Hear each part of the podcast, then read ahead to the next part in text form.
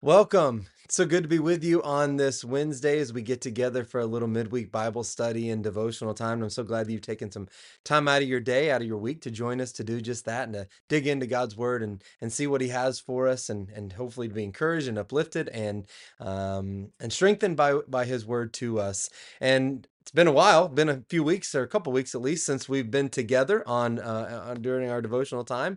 Uh, took a little bit of time off for the holidays, and hopefully uh, you, I know I, we we did. Our family had a great time. We went down to uh, visit my family, and hopefully you had some good times with family and friends or whoever whoever it was that you spent the Christmas holidays with, and hopefully you've had a good start to your new year as well. And of course, this is time. Speaking of New Year's, that time of year when we uh, make those. Maybe you don't, but a lot of people make those those resolutions, right? Maybe you don't call them resolutions. Maybe uh, you just say, I want to make some changes this year. But I think most of us, hopefully all of us, uh, know that there's some things that we uh, didn't do so well or maybe came up short in 2023.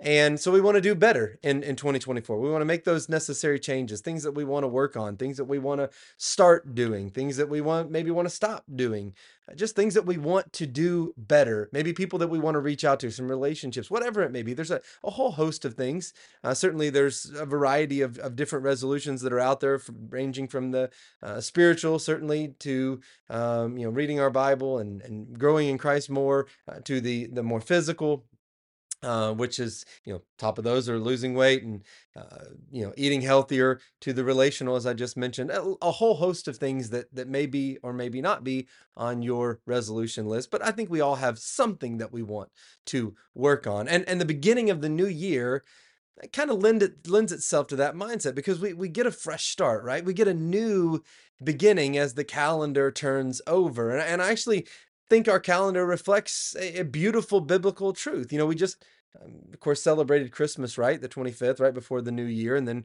the calendar turns over and we celebrate the new year and, uh, and fresh start and, and, and new beginnings. And at Christmas, we, we celebrate the, the, the, the coming of Jesus into our world, right? And then we celebrate the new year. And because Jesus has come, the reality is that really, there really can be an opportunity for a new year and a fresh start new beginning. At Christmas, we celebrate the, the miracle of Jesus's birth and his coming and the new year is is celebrating one of the miracles that is coming in his life brings and that is those that miracle of fresh starts and and new beginnings. And and the reality is you you couldn't have a new year uh, spiritually speaking if you didn't have a christmas if jesus didn't come. And one of the reasons we have a christmas and, and we celebrate jesus is coming is so that we can have a new year. I love what the apostle paul writes in, in 2 corinthians chapter 5 uh, verses 17 through 21 just a passage that I think is so relevant for us any time of year, right? But especially this time of year as we're thinking about these things. He says, Therefore, if anyone is in Christ, I love this, uh, they are a new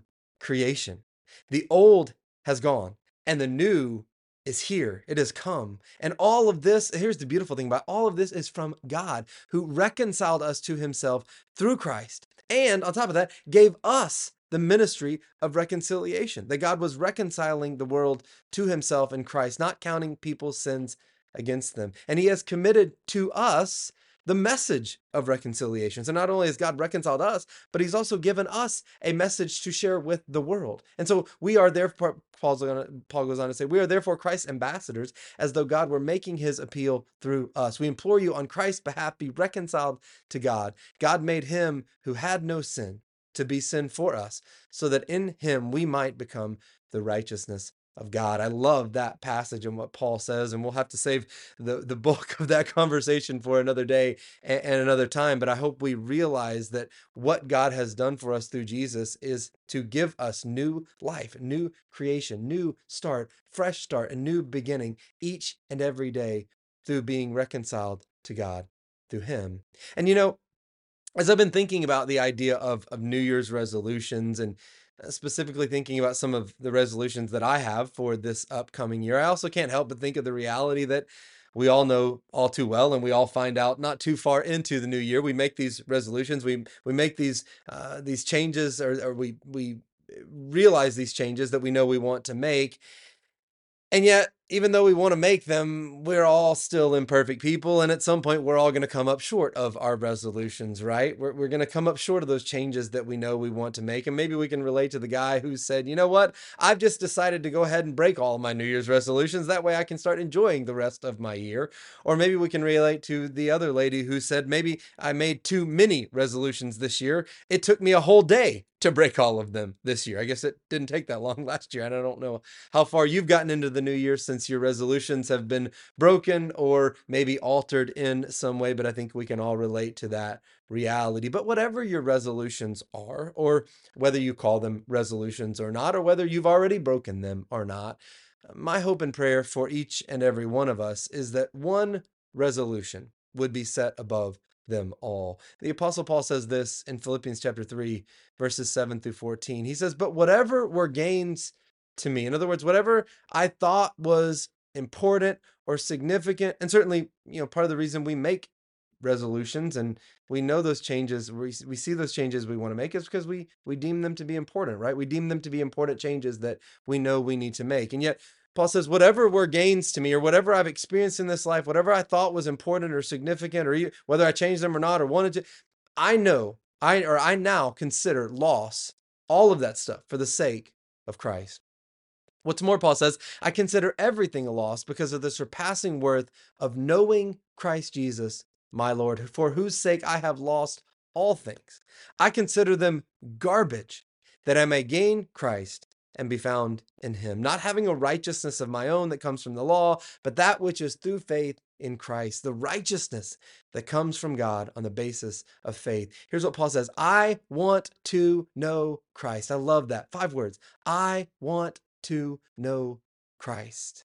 Yes, to know the power of his resurrection and participate in his sufferings, becoming like him in his death, and so somehow attaining to the resurrection from dead. In other words, one day uh, he's going to come back, and I, I want to be part of that, right? I want to be, be a part of the great resurrection that will take me home to be with him. And Paul says, though, after saying all of that, not that I've already obtained all this or, or have already arrived at my goal. I'm not there yet, Paul says, but I press on to take hold of that for which Christ took hold of me.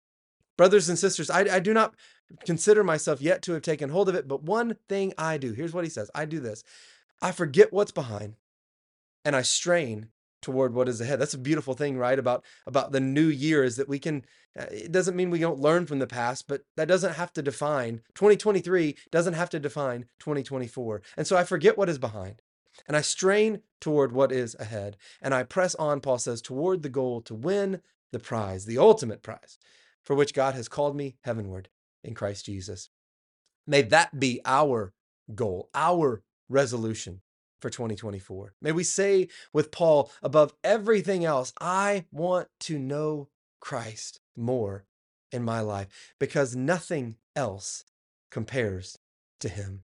And listen, that doesn't mean that we can't have other resolutions, that we can't have other changes. In fact, I think in many ways it sets us up for the the the right changes or the more meaningful changes in our lives. But here's what it does do. As Christians, we've got a one-track mind, right? We've got a singular focus. We are moving forward, pressing on toward the ultimate goal for which God has called us heavenward in Christ Jesus. And may this be truly be our best year yet.